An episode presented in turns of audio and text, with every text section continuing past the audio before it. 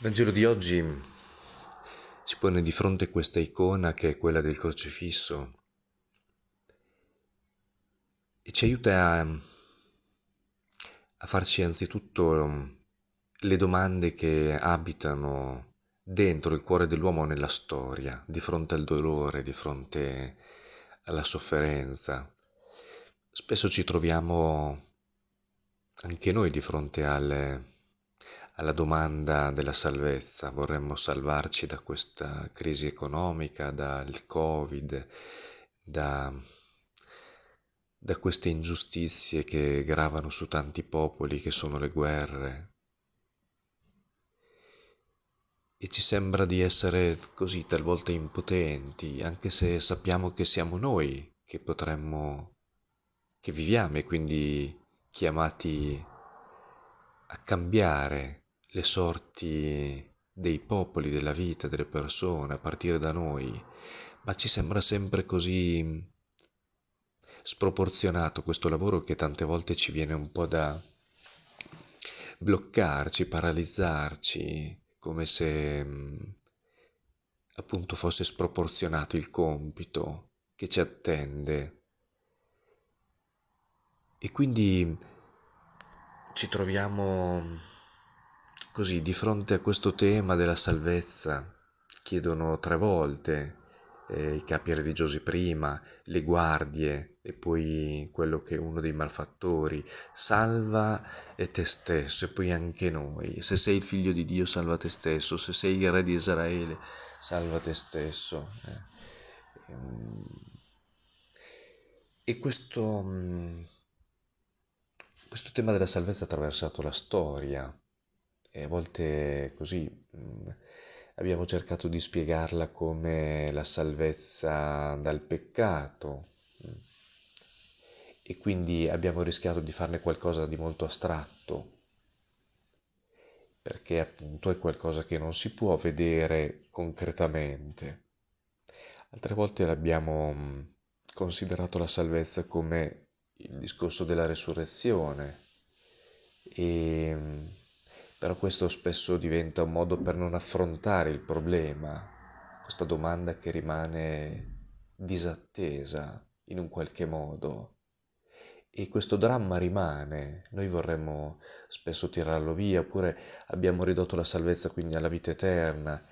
E con il rischio, come qualcuno, qualche filosofo ha detto, di diventare in questo modo la religione l'oppio dei popoli, nel senso che ha spostato in un mondo ultraterreno, come se dentro questo mondo non avessimo la possibilità né il compito di far germogliare questa vita nuova, eh, vita eterna nel senso di vita nuova, vita umana, più vera, più consapevole, più, più ricca di amore. E mm, oggi siamo di fronte al crocifisso e questa domanda la dobbiamo tenere e dobbiamo fare con il popolo che guarda, perché, perché Gesù non risponde, perché Dio non interviene. E non, non possiamo eludere che questo abbia il sapore anche di una sconfitta. Noi vorremmo passarci sopra velocemente, appunto pensando al discorso della risurrezione, ma in realtà dobbiamo pensare anche al dramma di Gesù, che sulla croce che, mm, che non può fare niente, che è impotente. Diremmo no, potrebbe farlo ma non lo fa. Perché Dio non interviene? Perché non può passare da lui questo calice? Perché rimane lì come uno sconfitto? Ci sembra che un Dio che non abbia potere sia un Dio inutile. E forse ci dobbiamo scontrare perché troppe volte invece abbiamo, siamo stati di fronte e abbiamo immaginato Dio come uno che può, al massimo non interviene, ma come dire, però potrebbe, non lo fa per certe considerazioni. In realtà Dio nel crocifisso ci mostra che mm, è lontano da ogni logica di potere questo è anche tutto il dramma di Gesù, che accetta di stare dalla parte dell'amore. E accettare di stare dalla parte dell'amore vuol dire accettare di stare dalla parte dell'uomo, degli uomini crocifissi nella storia, sempre. E, e questo è drammatico perché, perché sappiamo che stare dalla parte dell'amore significa stare dalla parte di chi soffre, stare dalla parte di chi non ce la fa, di chi di tutti coloro che sono stati feriti e forse la tua vita di oggi anche per eh, le tue cadute, per le incomprensioni, per eh, una corrispondenza mancata, un amore perduto, una separazione, un lutto, una malattia, ehm, una delusione. E tante volte così vorremmo anche noi ehm, che ci fosse una situazione in cui il potere vince. E, e quella cosa che stiamo vivendo, che ci turba, che magari ci ha fatto fare fatica, potesse essere debellata, tolta.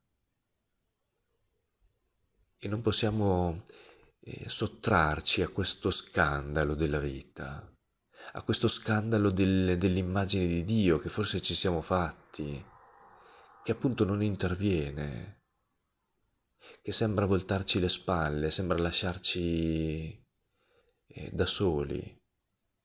E dentro questa solitudine facciamo fatica a leggere l'amore.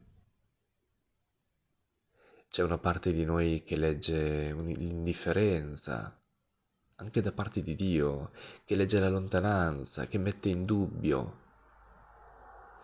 E allora abbiamo bisogno di guardare ancora questo crocifisso per essere aiutati a starci dentro,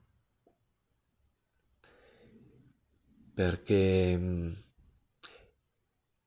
perché questo starci dentro di Gesù ci dice questo, non un Gesù forte che è lì e, come dire, sta semplicemente finendo una cosa che aveva già in mente da tempo, ma, ma un Gesù che nella risposta che dà all'altro malfattore, oggi sarai con me in paradiso, dice tutta la fatica, tutta la fatica di un Gesù che questa parola la dice non solo per lui ma anche per se stesso, cioè che vuole credere che stare dalla parte dell'amore sia l'unica risposta possibile della vita, anche quando tutto sembra crollare e tutto sta crollando. Infatti vogliamo così pensare a questa richiesta che viene fatta malfa- dal malfattore a Gesù, non il fatto che questi è buono, no? come è, è pio, piuttosto è opportunista. È in fondo l'uomo che finalmente ha, ha finito di combattere questo malfattore, di doversi giustificare o trovare così giust- un colpevole o colpevolizzarsi, ma capisce che può fare solo una cosa, e che mm, saggia, vitale,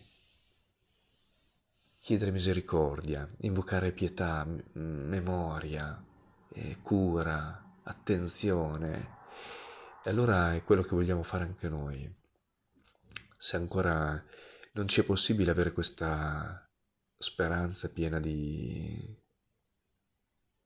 questa fede piena di speranza che Gesù esprime con queste parole, di poter mm, mendicare questa memoria, questa attenzione, perché mm,